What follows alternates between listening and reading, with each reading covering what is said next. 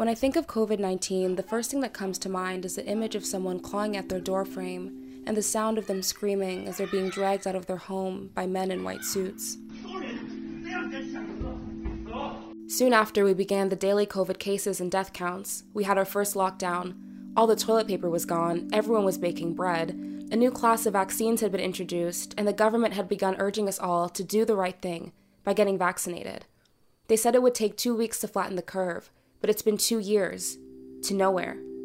In late 2019, videos of people being forcibly confined in Wuhan, China began appearing online. But at the time, no one took it seriously because, as Nicki Minaj once tweeted, I can't speak to, agree with, even look at someone from a particular political party. People aren't human anymore. If you're black and a Democrat tells you to shove marbles up your ass, you simply have to. If another party tells you to look out for that bus, stand there and get hit. And that's exactly what we did.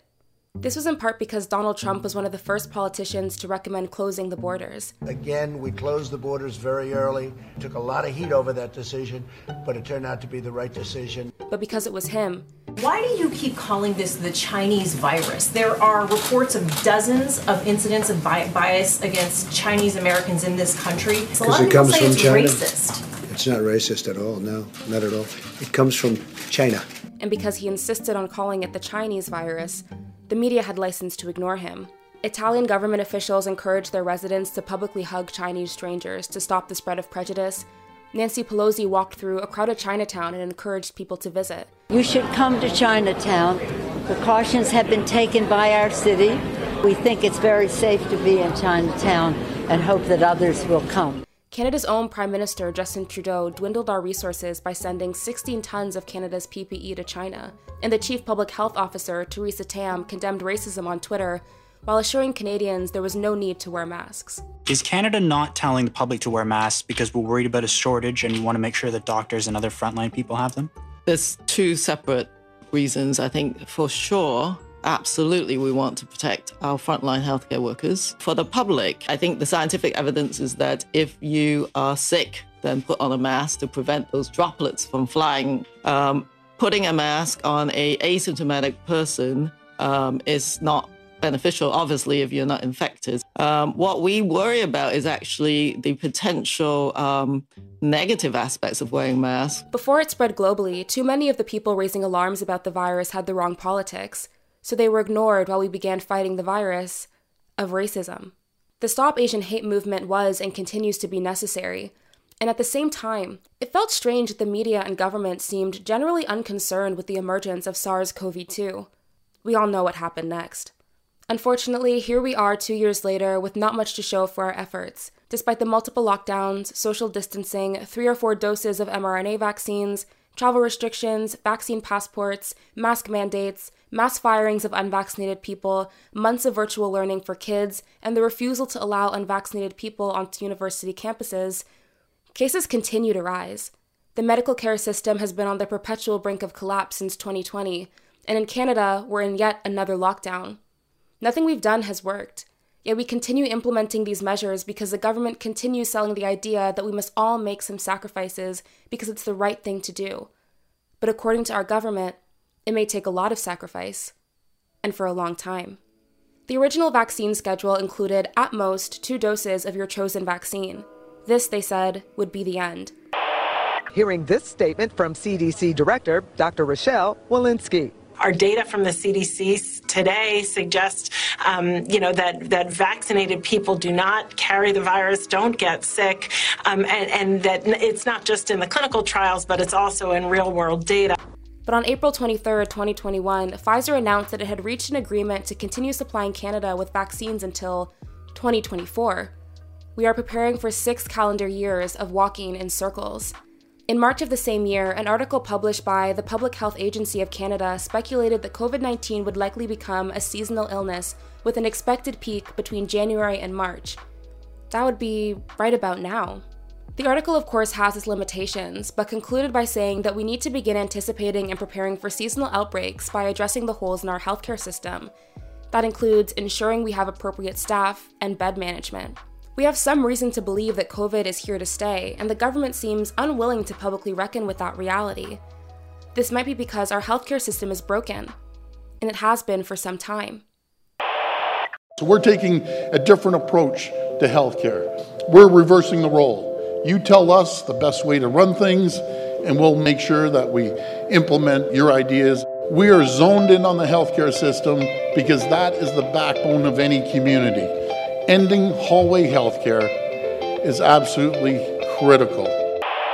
In January 2019, the Government of Ontario released a report called Hallway Healthcare A System Under Strain, admitting that the system is facing capacity pressures and it does not have the appropriate mix of services, beds, or digital tools to be ready for the projected increase in complex care needs and capacity pressures in the short and long term.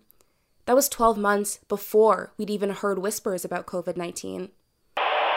This used to be an exercise gym. Now it's a makeshift hospital ward with no bathroom, little privacy, and beds separated by portable screens. Southlake Regional Health Centre is a 500 bed hospital in Newmarket, north of Toronto.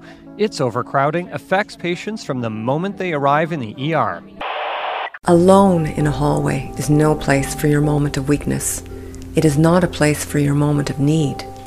It's no place for your final moment. Let's bring dignity back to Ontario healthcare. A vote for Kathleen Wynne is a step in the wrong direction. This message is brought to you by the Coalition of Ontario Doctors.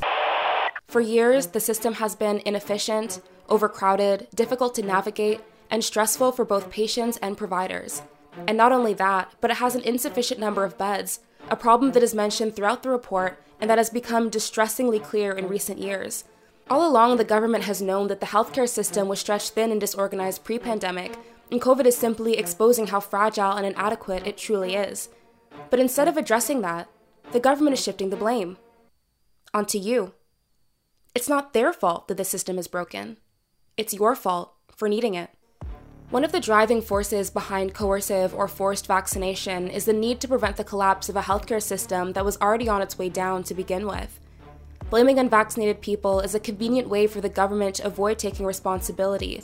But those who work in healthcare, or who rely heavily on the healthcare system, know the truth. Before the pandemic, it was not uncommon to wait all day or all night to be seen in urgent care. It was not uncommon to wait months, or even a year, for referrals to specialists. It was not uncommon to see people laying in hallways because there weren't enough beds or rooms available. In fact, it's so bad that we even coined the cute phrase hallway healthcare to capture the effects of our capacity issues. In a densely populated area like the GTA, the hospital with the largest ICU capacity only has 48 beds. It was not uncommon to meet overworked and therefore inattentive or unsympathetic staff. And that's not to disparage the healthcare professionals who've been working throughout the pandemic, but to highlight how the system is failing not just its patients, but its employees. While the healthcare system has been collapsing for years, the government has taken this opportunity to deflect blame onto the public while refusing to address their own shortcomings and poor planning. The Canadian government has been woefully unprepared to manage healthcare needs long before the birth of SARS CoV 2. Of course, the pandemic contributes to the strain, but it did not create it. It's just bringing it into the open. This is the straw that broke the camel's back. And the government knows this. Just like it knows that it has locked us into a contract with Big Pharma to take boosters of an investigational vaccine for years to come, just like it knows that there is a strong possibility that COVID will become endemic, just like it knows that it is violating people's rights to bodily autonomy, just like it knows the lockdowns are creating a silent pandemic by ruining people's mental health, and that the healthcare system is not equipped to support them. Just like it knows that health is holistic, so we cannot fight COVID by ignoring the social determinants of health in favor of coercive vaccination policies. It knows that having a job, eating healthy food, and having a safe place to sleep are foundations to good health. And it knows this while it robs people of educational opportunities and forces them into unemployment on a fast track to poverty and homelessness. It knows that people are justified in being critical of the situation unfolding before us. It knows that we're not crazy, but that doesn't stop them from acting as though we are. And Mr. O'Toole, he's worried about protecting anti vaxxers in his caucus. He is not standing with the 80% of almost 80% of eligible Canadians who've chosen to do the right thing because they want to end this pandemic, because he's defending the freedoms and the choice of anti vaxxers who are putting us all at risk. I'm here to protect the freedoms of those who did the right thing. I want to stand up for the choice of those who are there for their neighbors. There's been a very public effort to defame unvaccinated people in order to justify stripping them of their Section 7 charter rights to life, liberty, and security of the person. Rather than being regarded as concerned citizens or cautious consumers, they are being stigmatized as conspiracy theorists, anti science, anti progress, selfish, and more. When people think less of you, they're less likely to care if they see you being treated poorly. In fact, they might even enjoy it. The Premier of Quebec, Francois Legault, recently proposed taking increasingly punitive measures against the unvaccinated people in his province. Unvaccinated people in Quebec will now not only be required to pay a health tax, or as I call it, a fine, but they'll be barred from purchasing alcohol and cannabis or entering big box stores like Costco and Walmart without proof of vaccination. An article in CP24 says the new mandates won't apply to pharmacies or grocery stores, but fails to mention that both of these retailers sell groceries and house pharmacies. An article in the CBC quotes Legault as saying, I think it's reasonable a majority of the population is asking that there be consequences. These policies and others like them are punitive measures that act as torture porn for politicians and the sect of vaccinated people who've come to believe they are morally superior for, quote unquote, doing the right thing. New cases are spiking in Quebec despite the region having one of the highest vaccination rates in the world. Vaccinating roughly 90% of Quebecers over the age of 12 has failed to provide herd immunity or relieve the stress on their hospitals. Perhaps their healthcare system is in the same shape as Ontario's. Although there's a higher percentage of unvaccinated people who end up in hospital, 50% of COVID 19 beds in Quebec are still taken up by vaccinated patients, which stands to reason that vaccination will not rid us of the virus or end the pandemic. But reason died in 2019. Tyranny rules now. I'm going to translate in a moment, but late last year, while addressing French speaking Canada, Justin Trudeau had this to say. On est en, dans un moment difficile parce qu'on est en train de prendre des, des, des choix importants. Euh, on est en train de décider que oui, on va s'en sortir de cette pandémie par la vaccination. Puis on, sait, on en connaît tous des gens qui sont en train d'hésiter un petit peu. On va continuer d'essayer de les convaincre.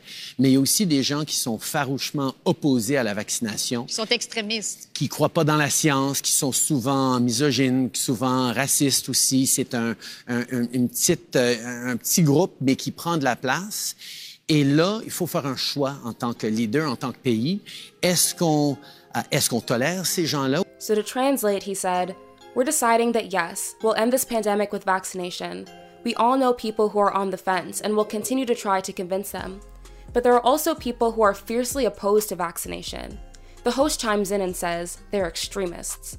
Justin seems to agree by adding on to her statement who don't believe in science, who are often misogynists and racists too. It's a small group of people, but they take up space, and we have to make a choice in terms of being a leader in a country. Do we tolerate these people? This rhetoric is disturbing and frustrating, especially knowing there's reason to believe Justin Trudeau does not expect this pandemic to end anytime soon. As evidenced by the government's contract with Pfizer, the report by the Public Health Agency of Canada, and the climbing COVID case rates despite 80% of Canadians being vaccinated. But you dare not question our supreme leader, lest you too be labeled a selfish heretic or a misogynistic racist. You must simply swallow your questions, suffocate your doubt, and trust in the religion he's making of science. Science is meant to be an objective, dialogical process of questions and answers that leads to the discovery of truth. It does not shun questions, it invites them. And where it does not have answers, it searches for them. And in this moment, we don't seem to have the answers. The lockdowns, the masks, and even the vaccines have not done much to change our situation. It's time to admit that, lest we spend six calendar years walking in circles like a horse chasing a carrot on a stick. It makes no sense to keep pushing for a course of action that is clearly failing. Some counter protesters decided to get creative and brought their own signs. My sign says, I demand the right to be ignorant and selfish. And it also says, I know more than scientists. Because a lot of the people you see here today will tell you that they've read something on the internet that somehow supersedes the World Health Organization. Vaccines seem to hold a special status in medicine that prevents them from being meaningfully criticized. There's a strong stigma attached to those who dare question any vaccine's safety or effectiveness, and because of this, there's been little room to critically discuss the new class of mRNA vaccines, the vaccine passports, or the vaccine mandates. The government has been able to use this to their advantage to spread confusing rhetoric and implement oppressive policies with little justification. Paradoxically, we are meant to believe that the vaccines are highly effective, but not effective enough to stand on their own. Vaccinated people are told that they are protected from the virus, but cannot forego masks or even be around unvaccinated people without great risk. Consequently, unvaccinated people must be barred from all non essential places, like work, universities, and gyms. In our society, employment is apparently not essential, neither is education, nor participating in activities to improve your health. As the vaccines began failing, the narrative changed to accommodate waning immunity. The purpose of the vaccines was no longer to prevent infection and transmission, but simply to minimize symptoms when you inevitably get infected. Although it's now widely known that vaccinated people can get and spread the virus, these companies aren't being condemned for misrepresenting their product. Instead, the public is being punished for acknowledging the truth. Never mind that Pfizer paid the largest healthcare fraud settlement in the history of the Department of Justice in the United States $2.3 billion for fraudulent marketing, ignoring safety concerns voiced by the FDA, and paying kickbacks to healthcare providers to induce them to prescribe drugs. If they are lying about their product now, it wouldn't be the first time. I think it's fair to say that the vaccine doesn't work as advertised, yet doing anything short of praising them is considered misinformation and science denying. Even as Omicron surges through vaccinated populations and unvaccinated people are gaining natural immunity from infection, we refuse to discuss this and instead push for mandatory vaccines. Oddly, natural immunity is only ever acknowledged when discussed in tandem with vaccination. If you're unvaccinated with natural immunity, it doesn't matter. If you're vaccinated and gain natural immunity through a breakthrough infection, you are quote unquote super immune. Though strangely, even super immunity won't exempt you from needing a third dose. This makes it feel like a gimmick to reframe breakthrough infection as something positive, to avoid having them be recognized as a sign of failure. But don't worry.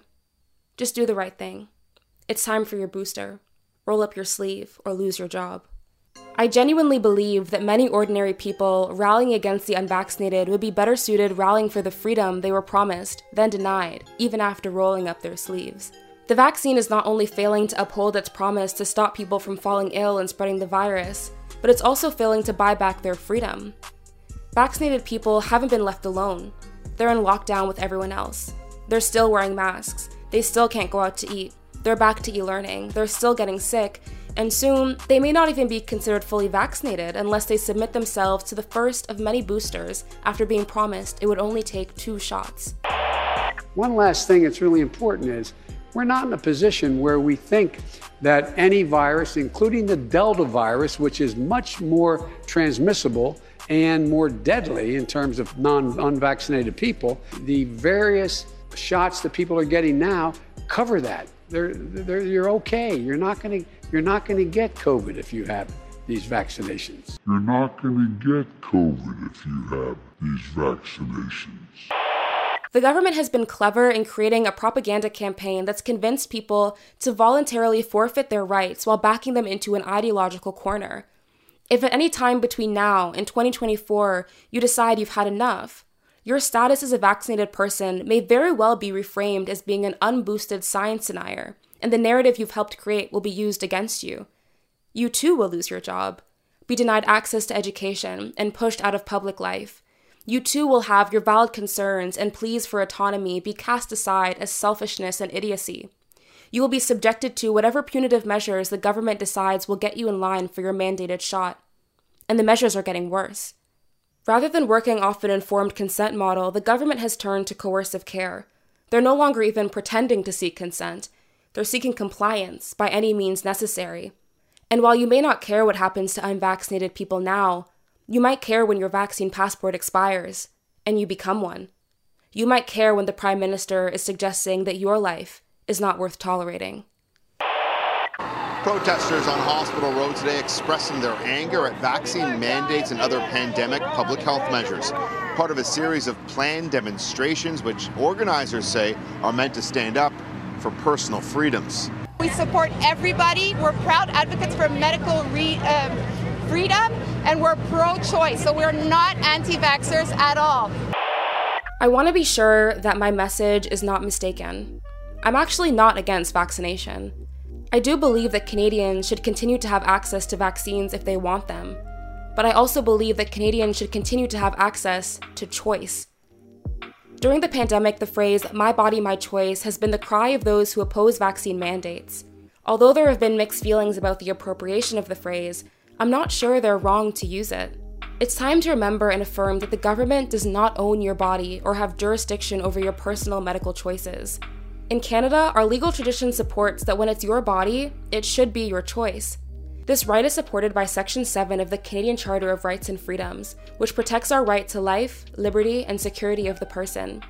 In R.V. Morgentaler, the case that decriminalized abortion in Canada, the Supreme Court ruled that the right to liberty contained in Section 7 guarantees to every individual a degree of personal autonomy over important decisions intimately affecting his or her personal life. Liberty in a free and democratic society, they said, does not require the state to approve of such decisions, but does require the state to respect them. But the right to make one of those intimate choices is being violated right now as the government sadistically creates the social conditions within which they hope you will feel forced to make the medical choices they desire you to make. The choices they seem to need you to make in order to fulfill their contract with Pfizer and anyone else they've secretly promised access to your body. They have also detached the vaccine from the realm of objective medicine by publicly and repeatedly framing vaccination as quote unquote the right thing and making it a show of morality. The same case, R.V. Morgentaler, also engages Section 2A of the Charter, which protects the freedom of conscience and religion.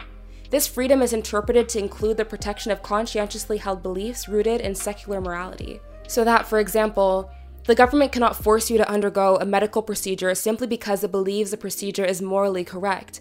That would mean that the government was, and I quote, endorsing one conscientiously held view at the expense of another, it is denying freedom of conscience to some, treating them as means to an end, depriving them of their essential humanity. As Justin Trudeau has stated many times, he believes vaccination is the right thing to do, and it's his plan to use it as a means to the end of the pandemic. But this requires him to use the bodies of Canadians as a means to those ends, with no regard for our humanity or right to control our intimate medical decisions. And I seriously want to ask you what do you own if not your own body? What do you control if not the ability to decide what goes into it or who has access to you? Consent is not consent when you are pressured into giving in or if you're afraid to say no. Coercion is not consent. What the government is doing right now is not only unconscionable, but most likely unconstitutional. Canadians should have access to the vaccines, but cannot be forced to take them. This is not a fight against the vaccines, but rather against the vaccine passports and coercive measures being used by the government to undermine the human rights it is obligated to protect. What's happening now is setting a very dangerous socio legal precedent that will affect us all. The government is shirking its duties and grabbing power while once again convincing the masses to ignore anyone raising alarms by branding them as racists. History repeating itself so soon would be funny if it weren't so serious. We need to come together and tackle the challenge ahead with a spirit of community, compassion, and constitutionality. Will your government provide an actual card or proof of vaccination? The answer is no. We aren't going to do it. We aren't going to have a split society. When asked about implementing vaccine passports, Doug Ford, the Premier of Ontario, said that he did not want to create a split society. But then he did. And though it seems that societies have been split all over the world, they're all being split in different ways. While Canadians are on lockdown, other places in the world are living in relative freedom. What exactly is the science that is creating such vastly different policies? The truth is that natural sciences do not create policy, governments do. Our government has an issue with avoiding responsibility. In the same way that the government is shifting blame onto the public for its poor planning in healthcare, it is invoking science as a clever way to justify its oppressive policies and poor governance. Right now, we are living under a government that openly condones discrimination, proudly violates human rights, and is headed by a man who has previously been found guilty of unethical conduct while in office, specifically interfering with the Attorney General's prosecutorial discretion as she considered charges being brought against SNC Lavalin, a company that, like Pfizer, was charged with fraud. It is stereotypically Canadian to smile, go along to get along, and apologize for everything, even when it's not our fault knowing that Canadians want to support their neighbors and do the right thing. The government has manipulated this spirit of compliance and kindness to drag us into hell, only to turn around and accuse us of starting a fire. Our country is not perfect, but we live in a society that is rooted in, at the very least, the pursuit of tolerance, equality, and freedom. We need to defend those values and fight for them to be realized, because if we keep going along to get along, we'll lose our freedoms, and perhaps even more. What does it really mean when the Prime Minister says we should refuse to tolerate a group of people in our society? Do you want to find out? We need to wake up from the delusion that this is, quote unquote, the right thing. Everything about this is wrong. And we need to wake up soon, because the nightmare will only get worse from here. This has been a long few years, and if the government has its way, it may be many more years to come. But there must be some way out of this that doesn't involve destroying each other out of frustration and misdirected anger. There are those among us who will not allow the Prime Minister to rally us against our neighbors with prejudicial comments or shame us into forgetting our human rights. With an emphasis on the last word here, we need to remember that we are the true North strong and free. There's a proverb that says it is far better to light a candle than to curse the darkness, and although I am cursing under my breath, I am also offering this as my candle. If the government is committed to being the darkness, then the people must be the light. If you'd like to read this piece and get links to my sources, you can visit feliciafaulkner.com or access my piece at medium.com. I hope I've given you something to think about today, and I want to thank you for listening. Stay safe.